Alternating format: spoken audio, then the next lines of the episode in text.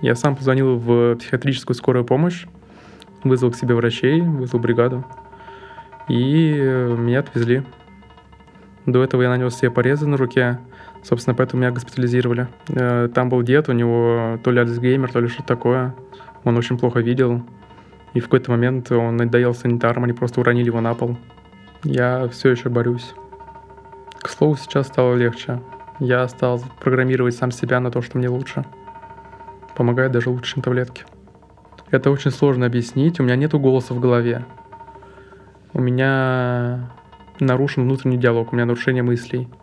Я постоянно, вот сколько я себя помню, занимаюсь поиском боли. То есть я ищу то, что мне даст боль. Я думаю, что атеизм тоже может играть роль того, что слишком много думаешь. Такой человек. Все, ты с этим ничего не поделаешь. Просто прими.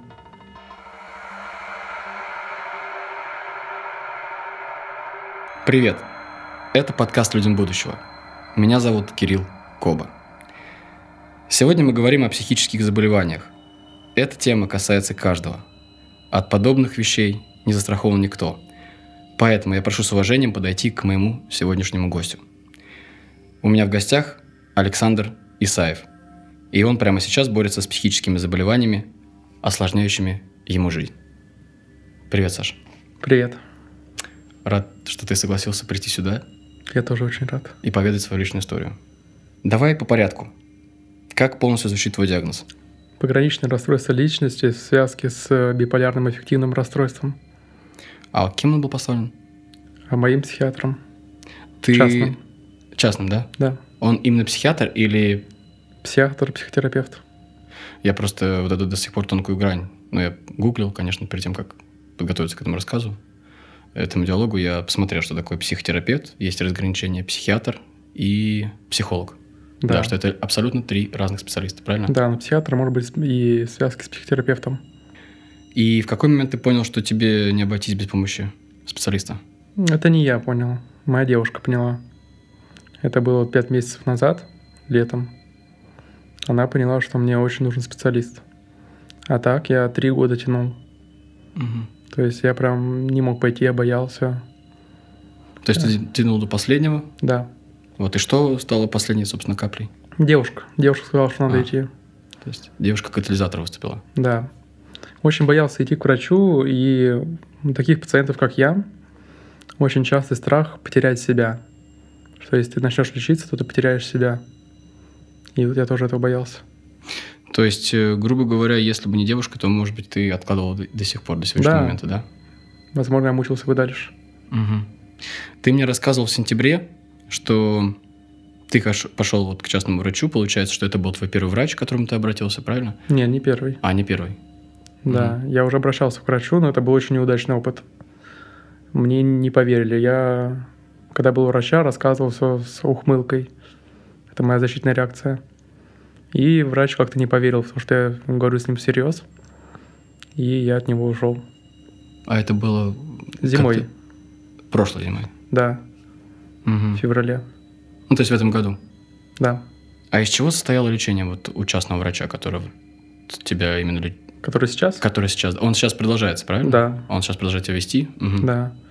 Это медикаментозное лечение. И так как он психотерапевт, я хожу к нему на сеансы, мы разговариваем. То есть психотерапия идет полным ходом. Это- слушай, а насчет тестов? Вот вопрос. Никаких тестирований? ничего- Никаких, ничего? да. Мгм. Тебя, тебе делали МРТ? Нет. Тоже не делали, да? Но я могу сказать, что МРТ тут особо не поможет, потому что одни и те же заболевания на одну и ту же часть мозга реагируют. То есть там особо не определишь, что у тебя. Понятно.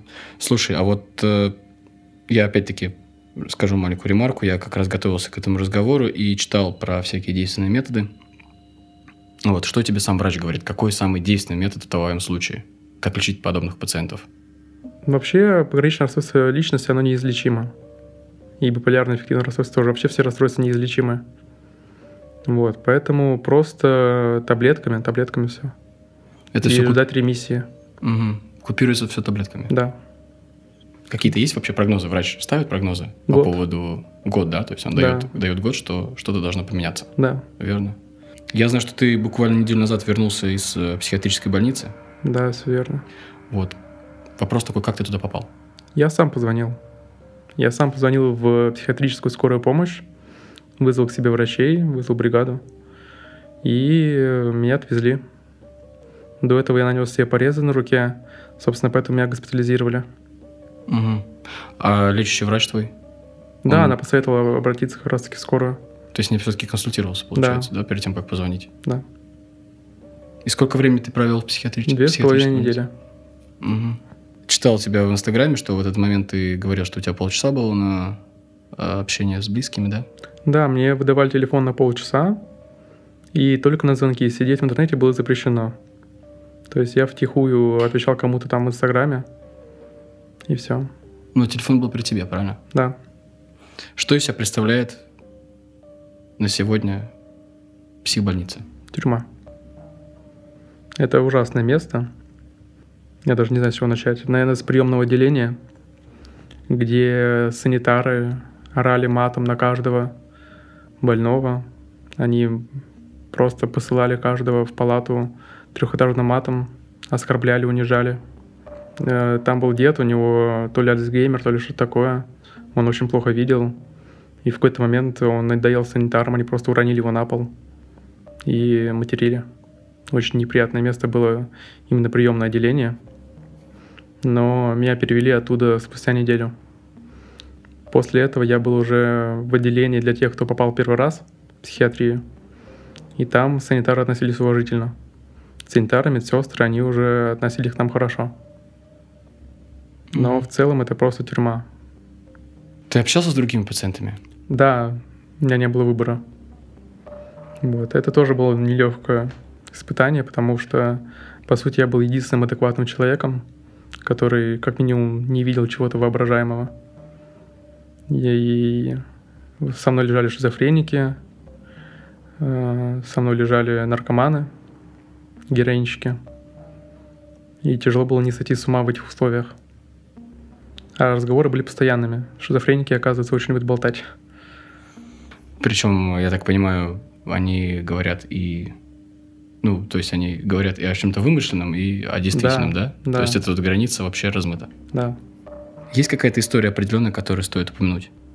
Вот, которая произошла в стенах этой больницы.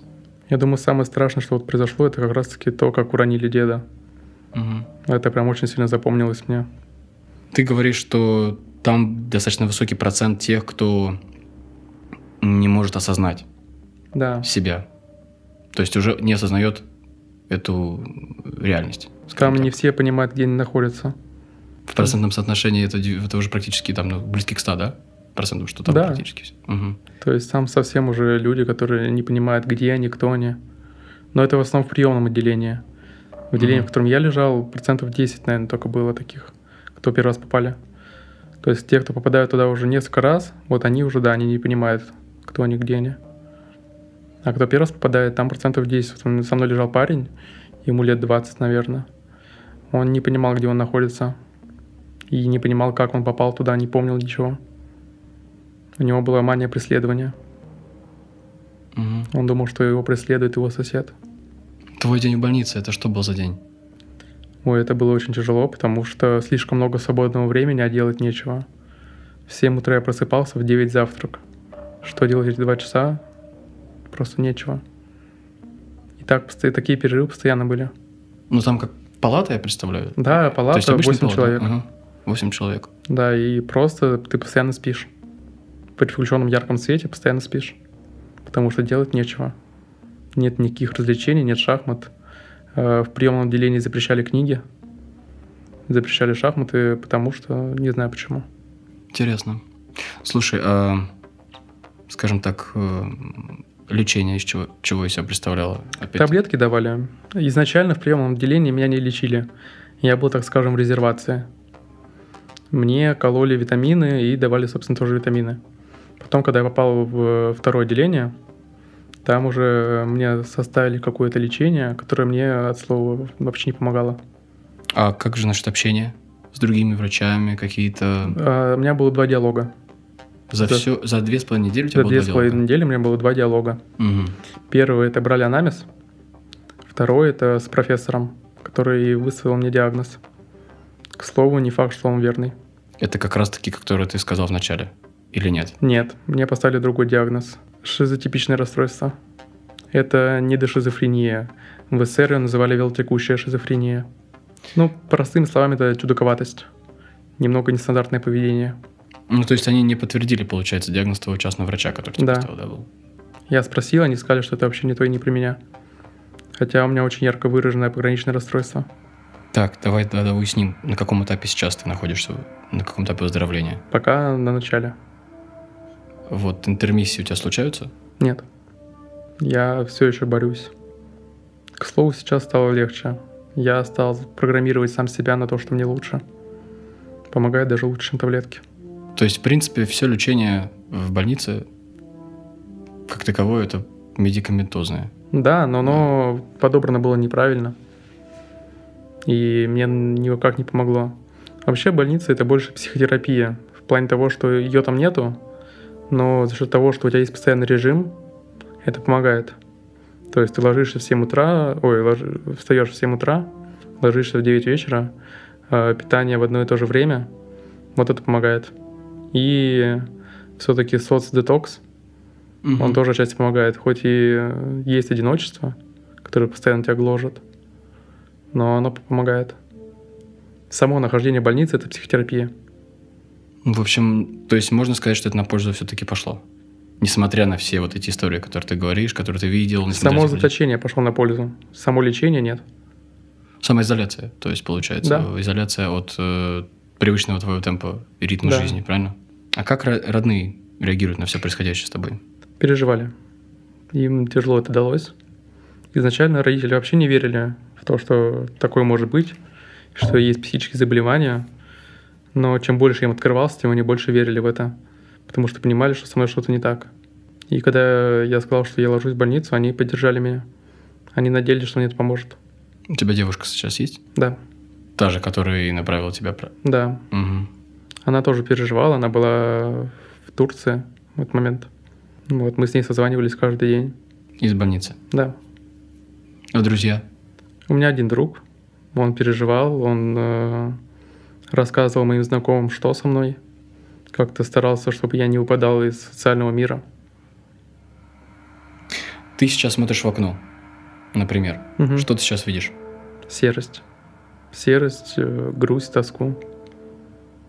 Что для тебя есть объективная реальность? То, что я вижу. То есть настоящее для тебя это серость, вот э, Да. грусть, тоска и... Вообще стоит признать, что мы все живем в мире как бы иллюзий и вымыслов, если начнем более так глобально смотреть. Ну, я, по крайней мере, это признаю, да? А как утверждают философы современные, мы живем в мире интерсубъективности. Вот. Как ты считаешь, где есть тонкая грань вот перехода реальности в иллюзию? М. Есть ли она вообще? Я понимаю, что это дискуссионный вопрос, но Да. тем не менее, есть ли эта грань вообще? Мне кажется, у сильно больных людей нет этой грани. То есть, э, вот, условно говоря, то, что живет в головах этих людей, граница уже вообще не существует Да, между реальностью, иллюзией, вымыслом. да. Со мной в палате лежал человек, который видел духов людей. И он прям их видел по-настоящему. То есть он не говорил? А? Он, о них- он о них говорил? Он Да, о них рассказывал, он, да? Он рассказывал о них, он видел их прям на- с нами в палате. У него нет этой грани. Потому что в целом он адекватный человек. Он с ним можно вести диалог. Просто он видит, Мгм. То, чего не видят другие. да. А чем он занимается, ты не узнавал? Он пишет музыку, Он музыкант, да? да, Мгм. И первично тоже туда попал. да. Ты его не спрашивал вообще, как у него с чего все начиналось, что его привело к этому? В смысле, ну, как, как Религия, религия привела? да, То есть он верующий музыкант? Да. Он просто изучал религию, и в какой-то момент он начал видеть духов людей, разговаривать с ними. Он верит, что у него дар, он может лечить людей. А ему там лет 20. Ну, наш мысленный поток, если мы говорим, э, он, в принципе, живет у нас постоянно. Ну, по крайней мере, он постоянно что-то нам говорит. То есть мы сами собой всегда говорим. к сожалению. Да, это как бы... Так состоит человек, так состоит сознание, не знаю, так состоит наш мозг. Вот. в какой момент э, ты сам лично начал понимать, что что-то с этим голосом внутренне не так? Когда начались наплывы мыслей, когда их стало так много, что ты с ними не справляешься. Это огромный ком мыслей, который сносит тебя. Плюс э, это какие-то вечные споры с самим собой. И на уровне желаний появились разногласия. Наверное, да, споры с самим собой. Когда твой голос хочет одного, а ты хочешь другого. А в основном это, так скажем, второй голос хочет чего-то негативного лично у меня. Собственно, так у меня был первый запой в месяц. После этого голос, так скажем, захотел наркотиков. Я пришел к травке. Тут я понял, что что-то не так. То есть это, в принципе, внезапно произошло? Да. В какой-то момент просто? Да. То есть так? Угу. Этого не происходило постепенно. И ты это осознал? Да, я заметил, что что-то идет не так. Да, вот я как раз вопрос, да, что ты осознаешь это именно. Да. Это тоже ведь отдельный, я так понимаю, тип людей, которые, если ты осознаешь, да. то, потому что есть те, которые не осознают, и это уже совсем другая история. Но они и болезнь чаще всего отрицают. Когда ты начинаешь осознавать себя и то, что с тобой что-то не так, это очень большой шаг. Они не верят, что с ними происходит подобное. Да. А вот насчет причинности. Ты сам анализировал? Издалека подойду. Здесь есть э, такая устоявшаяся фраза, что все проблемы идут из детства. Либо, например, эм, это что-то генетическое. Если, мы, если ты посмотришь на это, на свою ситуацию, ты можешь сказать, э, что это, например, э, что-то в детстве послужило, да, триггером к этому, к тому, что с тобой сейчас происходит, вот? Очень сложно ответить, потому что врачи не знают, откуда берется болезнь. Нет причин, почему эта болезнь неизлечима. Потому что неизвестны причины. И нет таблетки, которая может э, воздействовать как-то на причину. В моем случае, я думаю, что это совокупность факторов. И, наверное, да, в основном это детство. То есть были моменты в моем детстве, где отец мог перегибать палку, и моя психика могла просто не выдержать этого. И к 15 годам начала раскрываться болезнь. Постепенно приводя да. вот к тому, что сейчас. Да. Угу. Ты смотрел фильм «Сплит»? Да. Как он, эм, насколько он правдив вообще по отношению? Ну, там, конечно, гиперболизация, но в целом что-то в этом есть. Это диссоциация личности называется. Угу. Похоже. У тебя два голоса, получается? Не совсем. Это очень сложно объяснить. У меня нету голоса в голове. У меня нарушен внутренний диалог, у меня нарушение мыслей. То есть это больше что-то такое диалоговое внутри себя. Я пытаюсь просто понять, как, в чем разница. Это получается... Ну, я не слышу голоса в голове. Его как бы такового нет. Да, это нарушение мыслей. Построение э, в какой-то степени, да? Да. И я не могу их контролировать. И у меня есть игра с самим собой. Я хочу, допустим, подумать о желтом цвете, а в голове всплывает синий. То есть на таком уровне, что я не могу думать о том, о чем я хочу. Но ты при этом это все осознаешь. Да. Вот в чем еще, короче. Не, это не бессознательно происходит. Да. Ты мне рассказывал историю в сентябре, опять-таки возвращаясь, э, что твой лечащий врач, ты своему лечащему врачу говорил про то, что ты можешь творить, э, и ты же фотограф. Да. Еще вот. Ты можешь фотографировать, и тебя больше получается, тебя больше, э, скажем, ты имеешь больше успех, когда ты находишься, и ты свяжешь это с, с нахождением во втором состоянии твоем. Да. Правильно? Я понимаю. Вот да, поподробнее расскажи тяж... об этом. Когда мне тяжело, когда у меня лютая депрессия, мне легче творить. Мне кажется, что вот эта вторая часть меня, она ответственна за творчество. То есть, чем мне тяжелее, тем легче творить. И как твой лечащий врач э, попытался все это перевернуть? Ну, в смысле, попытался вытянуть тебя из этого вот второго состояния, чтобы ты доказать или показать тебе, что... Она доказала мне, что это не так. Что я становлюсь творцом, будучи здоровым человеком. То есть очень важно начать лечиться, и все свое, что ты имеешь, оно останется. Вот как раз таки чего боятся все пациенты, это потерять вот это творчество, потерять вот эту особенность, изюминку себя. Но на самом деле при лечении она не теряется. То есть все-таки большинство людей связывает, да, э, свою вот эту творческую натуру именно с тем состоянием, Да. что ты можешь творить только в том состоянии, находясь. Да. Но по факту это не так. Но опять-таки осознать эту мысль это очень тяжело. Я представляю, это не просто ты взял, сел и сказал, да, я все, все так легко щелкнул пальцем, и ты уже переключился в себя правда. настоящего. Это невозможно так. Да. Как ты думаешь, насколько виновата сама реальность в том, что людей, подобных людей, как ты, их становится больше? И вообще, кто в этом виноват? То есть, э, Я думаю, что общество, стресс, э, интернет, политика, все это очень влияет. как насчет комфорта? Думаю, тоже. Но я думаю, что больше всего влияет интернет. До появления интернета как-то было с этим все полегче. Люди могли это все сублимировать как-то, сами справляться. У нас сейчас бич того, что сейчас все больны. То есть мы в какой-то степени эволюционно не доросли до того момента, когда мы смотрим на какую-то жизнь других, условно говоря, постоянно, ежедневно. Мы что-то смотрим, мы потребляем кучу контента, мы потребляем кучу информации, и мозг Не выдерживает. не выдержит подобного рода Да. тонны, просто гигабайты этой, терабайты, терабайты этой информации. Да. Просто мысль. болезнь-то она зарождается чаще всего в детстве, но именно она может зародиться, но не раскрыться. А в основном она раскрывается у людей с 20 лет, там с 20 до 25. И как раз-таки, я думаю, что в этом виноват интернет, общество. Как, как насчет атеизма?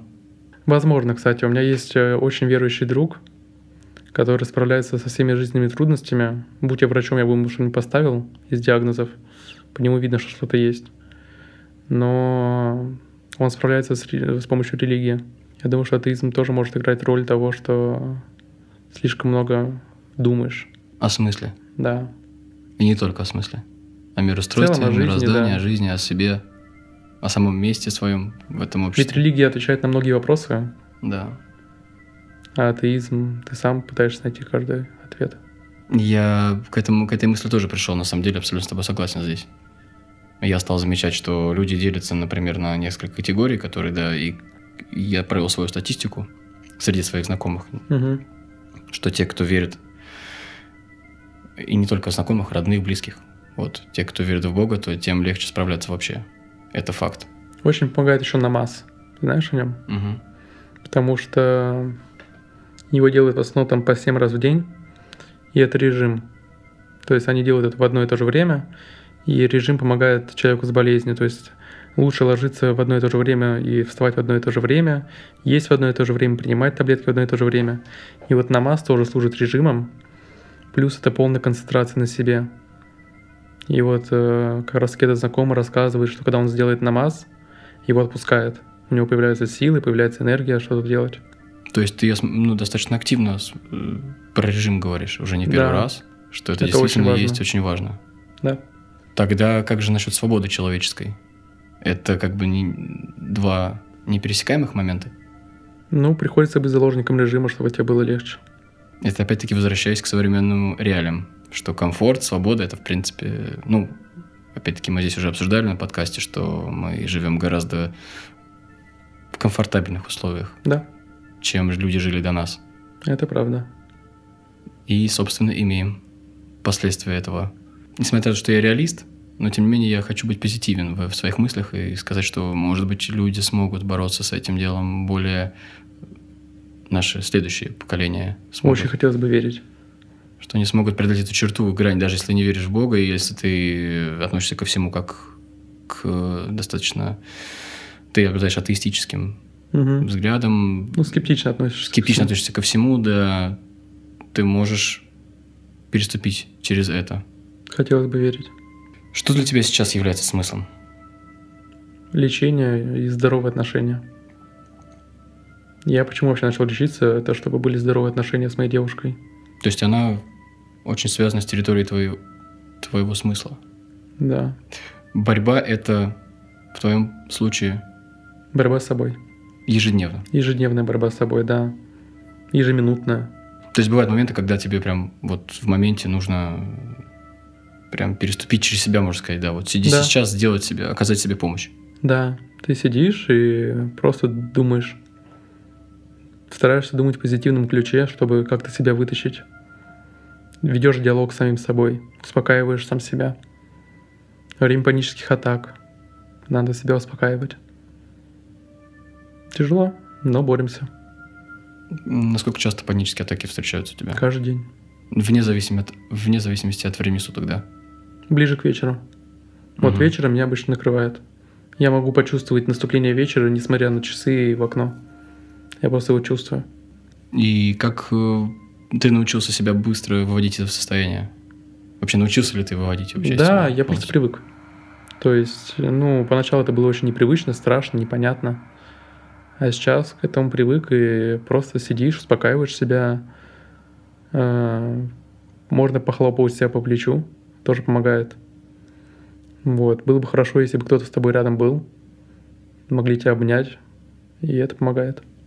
Ты мог бы что-то высказать? Да. Мгм.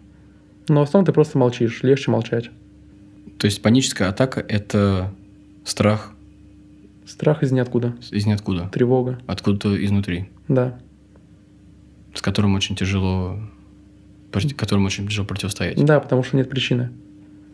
Немного о мечтах поговорим. Вот есть ли то место на Земле, э, где тебе максимально комфортно? Или было бы максимально комфортно? Ты представляешь это место? Честно говоря, не знаю, где мне может быть комфортно. Комфортнее всего мне с любимым человеком. Но и с любимым человеком мне бывают панические атаки, бывает тревожно. Просто потому что я такой. Поэтому я пока точно не могу назвать место, где мне было бы спокойно, стопроцентно. А есть ли у тебя мечта? Мечта, да, есть. Я хочу путешествовать и фотографировать. Я хочу ездить с музыкальной группой в туры. Очень стремлюсь к этому. Прекрасно это слышать, находясь на студии музыкальной. Собственно, возвращаясь опять к этому моменту, да. Вот ты сейчас сказал, потому что я такой. Это как... Как вообще к этому относиться? Ну, к этой фразе. Людям. С пониманием. Потому что я такой, и все. Она простая и много объясняет. Такой человек. Все, ты с этим ничего не поделаешь. Просто прими. Мгм. Ну, мозг это вообще самый сложный орган человеческого Да. тела, а сознание оно так вообще не изучено. Мгм. Вот, поэтому спрошу тебя про будущее. Я всегда спрашиваю про будущее людей. Э, Я сейчас читал статью, что где-то, по-моему, в Калифорнии одной де- девушке э, одной девушке поставили имплант в мозг, который контролирует ее приступы шизофрении. Не читала о подобном? Не, не слышал. Но это интересно. Да, я сейчас не могу точно сказать, какая корпорация это сделала, кто стоял за, так сказать, этим за операцией вообще подобной, потому что это на самом деле беспрецедентный, я считаю, случай в нашей сейчас человеческой реальности, да. Вот, как ты относишься к такому методу, что, например, эм, в будущем людям будут ставить подобные чипы? Если это им будет помогать, то это классно. Я поддерживал бы такое. Если это на пользу. Если это не глушит как-то их. И не нарушает, ну, это не может нарушать свободу, правильно, человека? Это, наоборот, ему дает Да. так сказать, жизнь. Почувствовать Болезнь жизнь. вообще не дает тебе свободы. Она, наоборот, ее урезает. Когда ты здоров, у тебя есть свобода эмоций. Ты можешь быть счастливым. Ты бы сейчас сказал бы людям что-то вот такое, как нужно правильно относиться к подобным людям, как с аккуратностью или как каким-то... Очень аккуратно не лезть, не пытаться расспрашивать их.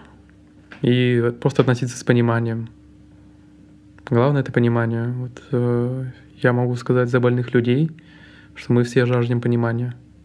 Это прям самое главное. А врачи, которые, с которыми тебе приходилось э, общаться, они достаточно глубоко с пониманием относятся или Да. Ну вот частный врач, который у меня, она не обесценивает мои проблемы, она понимает меня, понимает как никто другой, потому что она врач. И поддерживает меня. Мы постоянно с ней на связи почти не каждый день. она ведет несколько пациентов, получается? Да. Но у нас с ней вообще сложились теплые отношения. Можешь рассказать? Мы, я делюсь с ней новостями своей жизни, в основном, в основном связанные с болезнью. Я ей рассказал, как я выписался из больницы, из дневного стационара, из ПНД. Точнее, как я, у меня сложилась история с ПНД. К слову, очень хорошо. Вот. Я буквально вчера ехал в метро. Угу. Вот передо мной сидела женщина, которая разговаривала сама собой. Вот, то есть, ну, как бы люди, окружающие, до сих пор еще воспринимают это достаточно, ну, как бы относятся к этому странно. То есть я к этому как бы к странному не отношусь, потому что среди моих знакомых, ну, во-первых, ты мой знакомый очень хороший, это раз. Во-вторых, у меня есть э, моя подруга детства, которая э, сейчас, она не выходит из дома, она сидит э, в четырех стенах и, ну, получает 20 тысяч рублей, кажется, да, если диагноз официально подтвержден. Угу. Вот, кстати, я продолжу эту тему. У тебя этот диагноз официально подтвержден, твой? Официально, да. После того, как ты попал в психиатрию? Да. То есть теперь ты, получается, стоишь на учете? Нет. Меня не поставили на учет, так как заболевание несерьезное. То есть я просто mm-hmm. под наблюдением. А в каком случае ставят на учет? Когда заболевание действительно серьезное и мешает человеку жить прям с угрозой для его жизни. То есть ты просто как бы, ну, Просто так. меня наблюдают. Просто там, наблюдают, ага. Там раз в месяц появляться, говорить, я живой, и все. Ну вот, возвращаясь как раз к этой подруге моей, угу. вот она как раз-таки... Но она официально. То есть ее поставили на учет, она этого добивалась, потому что она в какой-то момент поняла, что она не может выходить из дома, угу. что она сидит у себя в четырех стенах, для нее некомфортно общаться с другими людьми, она абсолютно не может с ними коммуни... коммуницировать никаким образом вообще. У нее такой же молодой человек, они с ним вдвоем живут вот на эту пенсию, инвалидную пенсию по угу. психиатрическому заболеванию. И возвращаясь к этому, я все время как бы ну, об этом думаю, скажем так, проецирую на себя в какой-то степени. Последние годы я часто занимался тем, что я проецировал другие жизни на себя. Интересно. У меня это вылилось э, в то, что я стал замечать, что я скатываюсь в депрессию. Ну, то есть, как бы я всегда был позитивным человеком. Угу. Вообще, как таковым позитивным человеком. То есть я всегда был позитивно настроен. Ну, может быть, это, конечно же, связано с тем, что такая у меня семья, у меня все такие достаточно позитивные люди. Мама, папа, да. Вот, но при этом э, я, вырвавшись, так сказать, из этого круга, когда я становился старше, да, то есть э, после института, естественно, когда меня накрыл там самостоятельная жизнь, я стал жить отдельно от родителей сразу же, вот, погрузился в какой-то мир, начал смотреть, интересоваться теми вещами, которыми раньше не интересовался, то есть, э, как бы, у меня появилось больше там свободы, я стал смотреть документальные фильмы, стал читать документальные рассказы, и вот в моем случае, казалось бы, это наоборот, у тебя твой горизонт должен развиваться, и ты должен становиться более гибким. Угу. Но на меня это произвело обратный эффект. И я улетел как бы в, в такие, скажем, в борьбу со смыслом, как таковую, которую я уже говорил тебе здесь, помнишь? Э, ну, да. это буквально говорили, да. И в моем случае я тоже боролся вот с этой депрессией, причем улетал я дважды, это случилось э, там пару лет назад первый раз, потом вот год назад. Весь год я пытался себя перебороть, несмотря на то, что я семейный человек, несмотря на то, что я занимаюсь, у меня есть постоянная работа, я занимаюсь музыкой и пытаюсь э, всячески не, не, показать, не показать это, да? Ну, депрессия есть, не зависит от чего-то. Да, то есть я знаю, что такие люди, там, как ты, как да, да все мы, в принципе, очень гибкая у нас психика. Да. Слишком гибкая и слишком тонка она. Вот, к чему я говорю. Я пришел к выводу, что я вижу несколько типов людей. Я вижу несколько типов людей, эм, из чего это состоит. То есть я вижу, опять-таки, я уже здесь озвучивал эту мысль, но сейчас я ее подробно разовью. Я вижу первого типа человека, который не верит э, в Бога, и ему вообще все, все равно. Угу. И он спокойно с этим справляется, он живет. Ну, то есть для него вообще нет... Для него вот этот разговор наш, он как бы, может быть, в каком-то степени, ну, он не поймет это никогда. Возможно. Возможно, возможно, да. Второй тип людей, это которые верят в Бога, и там они все объясняют, что на все воля Божья, и все, что здесь э, происходит с ними, и в жизни, с другими, это все мы заслужили благодаря тому, что это стоит за этим Бог. Ну, ну есть то есть, такие, да. Да, потом третий тип людей, это тем, кому реально не до этого, кто живет, извините меня, в коммуналке, до сих пор еще живет. Угу. У него несколько детей, у него просто банально нет возможности об этом подумать. Но у него может быть депрессия. Да, у него может быть депрессия. Но, тем не менее, грубо говоря, когда человек борется, допустим, с реаль... ну, как бы с действительностью, это немножко, немного другой момент. То есть бороться с действительностью и реальностью, это все-таки для меня это разные вещи. Мгм. Вот, это вот э, такой тип людей, как, которые приходят, допустим, домой, да, там, они все время в деле, они все время там, для них как бы вот дети, допустим, это люди, которых нужно поднять, воспитать, и они всячески там на, рабо- на трех работах работают. У меня таких знакомых, например, такие есть знакомые, я общаюсь в разных кругах, Мгм. то есть и в социальных разных кругах, вот. Допустим, четвертый круг – это такие, как, ну, как такие как творческие люди. Творческие люди, они тоже совершенно иначе смотрят на все вещи. Иначе на эти моменты смотрят, и для них как бы э, к сожалению, ну, как бы зачастую, да, вот эти взлеты и падения являются очень тонким моментом. То есть они требуют э, на себя внимания. Для них любой э, вот этот вот... э, для них ва- важно постоянно что-то делать. Например, постоянно что-то сочинять, постоянно что-то производить, постоянно что-то писать, то есть вот постоянно что-то снимать, не знаю, там, вне зависимости от, того, чем ты занимаешься, фотографируешь, снимаешь документальное кино или ездишь там путешествуешь. Да, я соглашусь с этим. Вот, и... Ну, есть, конечно, еще много-много типов, я сейчас не буду перечислять. Мгм. В общем, короче, все, что я понял, что для себя я принял ту мысль о том, что моя жизнь могла быть совершенно другой. Я мог бы находиться в любом теле, у меня могла бы быть абсолютно другая психика, у меня могла быть совершенно другая история, я мог бы этого всего того, что я говорю, не понимать. Мгм. Вот. И у меня вылилось это в, просто в борьбу вот с этой депрессией, потому что она постоянно накрывала, потому что постоянно возвращался к этому смыслу. У меня в какой-то момент появились тоже панические атаки, ни с того ни сего. Как бы я не стар... вообще не был... Я считал себя достаточно очень сильным человеком, но вот в какой-то момент просто понял, что я как бы начинаю сдавать.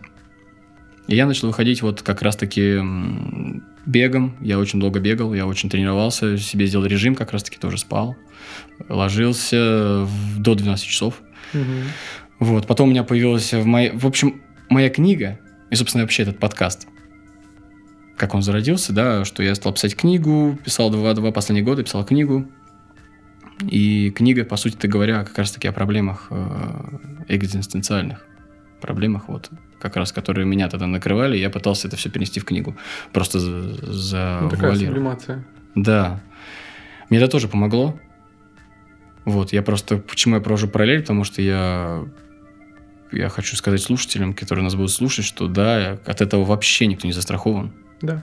От этого никто не может дать гарантию того, что этого как бы... Как бы нет. Вот э, поэтому спрошу тебя, есть у тебя дневник? Да. Врач посоветовал завести его. И пишешь настроение туда, там что-то случилось, написал об этом.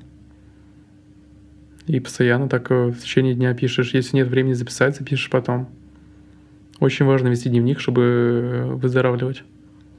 Потому что ты видишь, как у тебя меняется настроение, ты замечаешь, от чего оно меняется.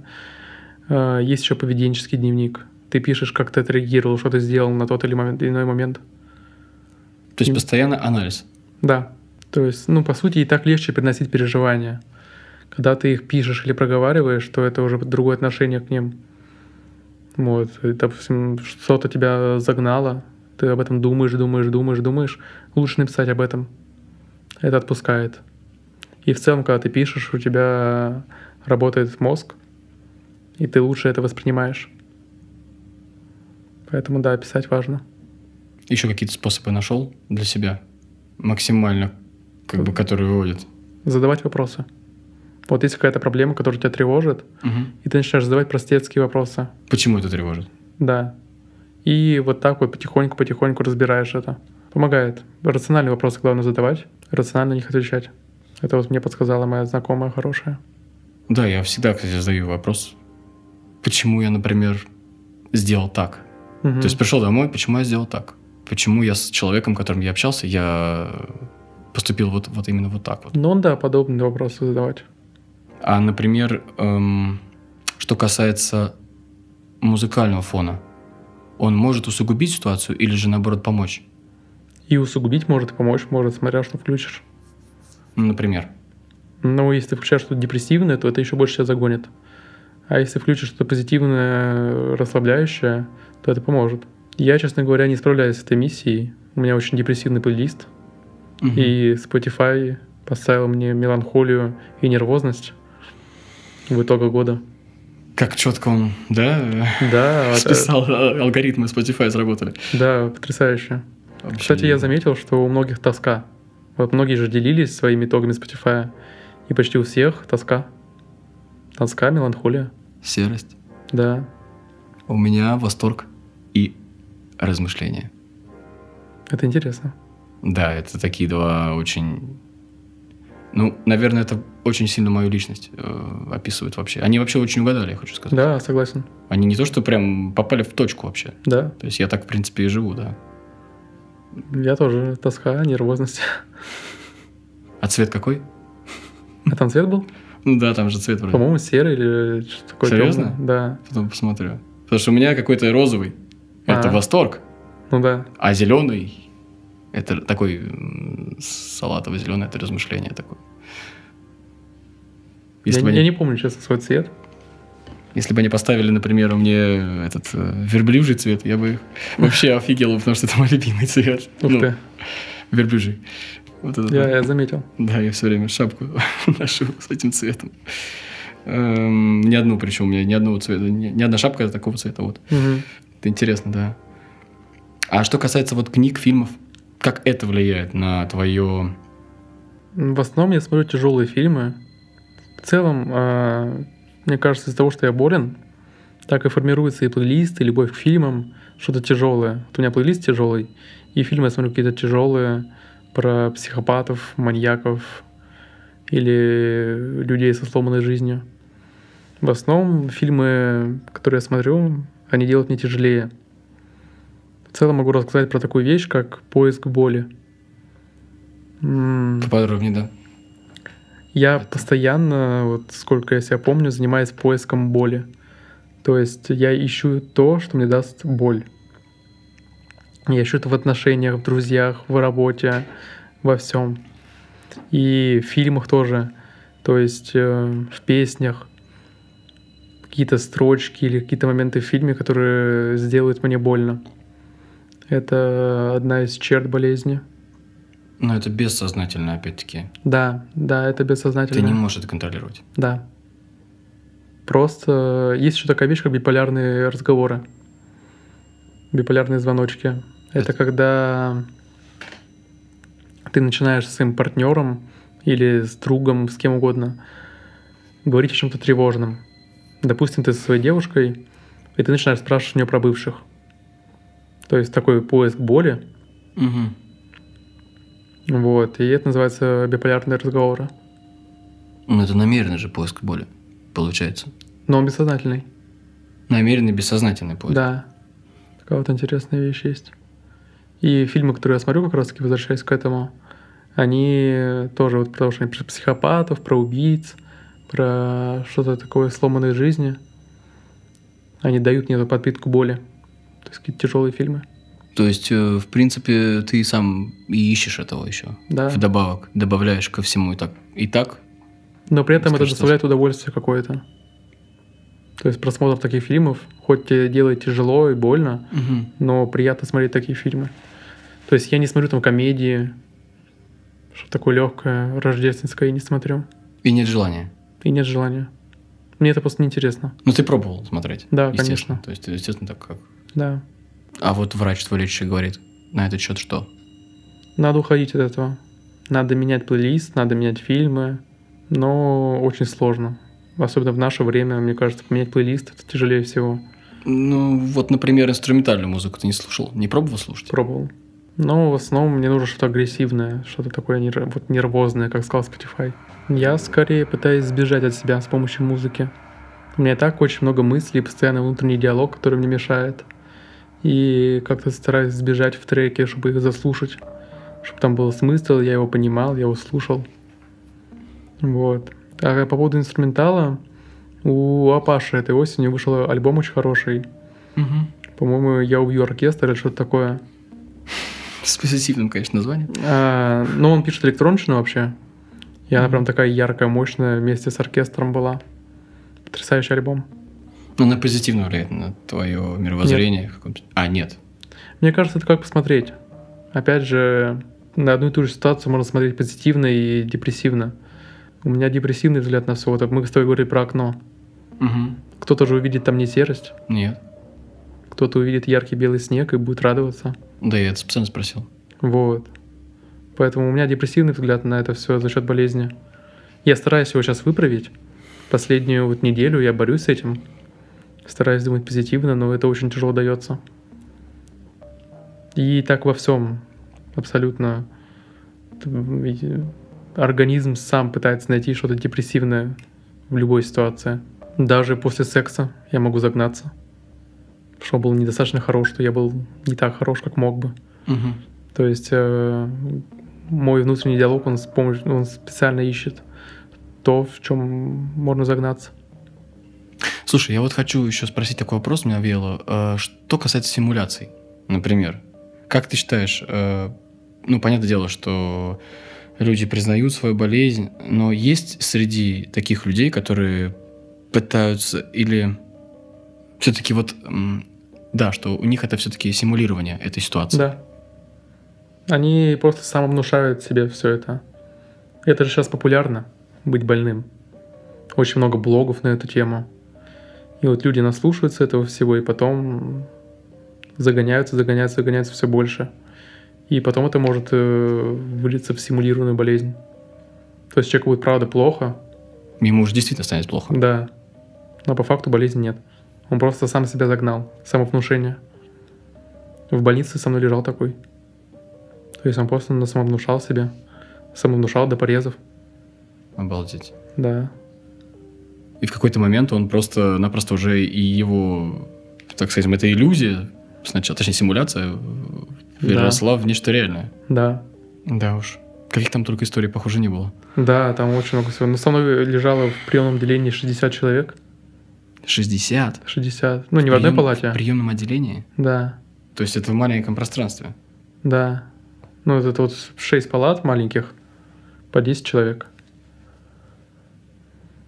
Историй там было полно. И знаешь, самое интересное, что героинщики, зэки, сумасшедшие, они были куда более лояльны к тебе, нежели санитары. Они с большим пониманием к тебе относились, с уважением. Но это Интересно. только в приемном отделении. В другом отделении ко мне относились хорошо. Ты не поверишь, там даже ногти стригли. Я не, не знаю, с чем связать, почему в приемном отделении так может быть, потому что у них э, через них проходит... А потому что они работают, с, ну, мне как, как мне кажется, с самыми тяжелыми пациентами. То есть, если там, где ты в первый раз попал туда, санитары к тебе по-доброму относятся, потому что там плюс-минус все адекватные. Вообще там все адекватные со мной лежали. Ну, относительно. То есть Ну да. они там не сходили как-то с ума, не бегали. А в приемном отделении люди буйствовали, кричали. Пожилые люди ходили э, под себя. То есть Мгм. и санитарам это надо было все убирать. Им тяжело, конечно, там работать, но это не значит, что они должны так по-свински относиться. Было бы интересно услышать э, здесь э, Санитара? санитара из приемного отделения и, Да. и поспрашивать у него вопросы, как у его мировоззрение, его взгляды на все происходящее с ним. Причинность. Мгм. Почему у тебя возникает такое отношение к человеку другому, который, которому нужна помощь? Начнем с того, что действительно нужна помощь. Да. Про будущее еще вопрос.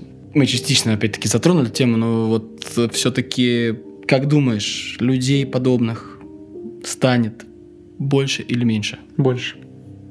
Растет количество заболеваний. Ну, в плане количества заболевших. Мгм. И с каждым годом все больше и больше. Ты лежал, получается, в одной психиатрической больнице, а таких по Москве, э, я не знаю, сколько, я не смотрел, кстати, Я тоже не смотрел. Я лежал в четвертой. Как минимум четыре есть. Как минимум 4 уже есть. И если туда привозят э, по 60 человек Да. в достаточно короткий срок, это же каждый день, получается, проводить? Каждый день при- привозят э, человек по 20, я слышал. И как долго там человек может провести? Не спрашивал? Три месяца со мной лежал знакомый, ну, который там познакомился. Вот. Но он три месяца лежал, потому что месяц он лежал в отделении, потом мы его забрали на коронавирус. Он лежал с коронавирусом месяц. И потом Мгм. еще месяц его вернули обратно. То есть, по сути, он два месяца там лежит. У него была попытка суицида. Ну, а там в среднем держат по месяцу. Я очень быстро выписался. Да, я, я ждал от тебя ответа как раз. Мгм. Что ты мне написал перед тем, как у тебя это все возникло. У тебя, видимо, ну, я не, было совсем тяжелая, скажем так, ситуация уже, Да. когда ты уже понял, что да, граница уже пройдена. И я ждал от тебя ответа как раз, когда ты придешь, пообщаешься, на... поговоришь об этой истории. Открыто и лично. Да да. Я всегда спрашиваю Блиц Мгм. на своем подкасте, ну ты знаешь. Да. Вот, я хочу спросить в этот раз... Ну, я не откажусь от всех вопросов, поэтому на них можно немножко отвечать э, как не просто коротко, а как-то раскрыто. Я сейчас уже не требую от кого-то конкретных «да», «нет». Мгм. Все-таки не совсем корректно так ставить перед выбором своего оппонента. Первый вопрос. Человек – это случай? Да. Однозначно. Ну и, собственно, человечество – это случайность. Да. И все, что происходит, это тоже случайность. Да. Веришь в душу? Нет. Э, Жизнь – это игра? Да. И все мы актеры. Жизнь – это программа? Сложный вопрос. Я много думал об этом. Э, Программа это что-то определенное. Я больше верю в неопределенность. То есть программа это кем-то написано, значит. Да, Код, который эм, содержит в себе, не знаю, там, код вселенной, который написан каким-то Да. чуваком, который там... я вот больше верю в случайность. Мгм. Э, коде не может быть случайности. А не думал, что случайность это такая физическая величина, которая тоже объяснима как-то. Я думал об этом тоже, да. То есть это как бы случайность, ну ты понял, случайность в квадрате. Случайность внутри кода. Случайность, да, да, в смысле кода, такой код. Я думал об этом. Но это прям дискуссионный вопрос. Можем порассуждать. Это интересно. хочешь. Почему нет? Почему нет? Я думал над этим, э, что это может быть суперсложный код. Но тебе в это бы хотелось бы верить или нет? Больше да, наверное, чем нет. То есть пускай это будет действительно какой-то написанный э, кем-то... Да, пускай даже это случайность, но она все-таки как-то Да, что-то из себя представляет. Короче, Да. как- как-то она вот э, цельное что-то имеет. да. Твоя настольная книга сейчас, если есть. Джеймс Роллинс «Пещера». Пересчитываю. Очень люблю этого автора, он фантаст, приключения пишет. Про музыку мы уже говорили, но я тем не менее все равно спрошу, вот на данный момент, э, сейчас, исходя из твоей ситуации, из твоей борьбы, какой саундтрек жизненного пути на данный момент ты назовешь? Loqiemean, «Одинокий каннибал». Это мой любимый артист. И «Одинокий каннибал» про самоедство, про то, что ты винишь себя. Очень хорошо спел. Очень прям чувственно. То есть передал реальность Да. своим текстом, своим мелодией. Да, он в целом артист, который дает э, понять, что ты не один. Что есть поддержка, есть понимание. Очень люблю его. Он вытаскивал меня из многих тяжелых моментов. Просто песнями. Да. Спасибо тебе, Саша, Да, это тебе спасибо. Я был очень рад. что ты пришел, смог поделиться всем этим и э, рассказать, что что тебя так волнует, что тебя... Какие переживания у тебя? Опять-таки, я, я думаю, что я надеюсь, у тебя все будет хорошо, и у твоей девушки, твоих близких. Вот, Будем что ты верить. сможешь, э, скажем так, противостоять этому. Я буду стараться. Это был подкаст «Людям будущего». В гостях у меня был Александр Исаев. Всем спасибо за то, что прослушали этот эпизод. И будьте, будьте здоровы.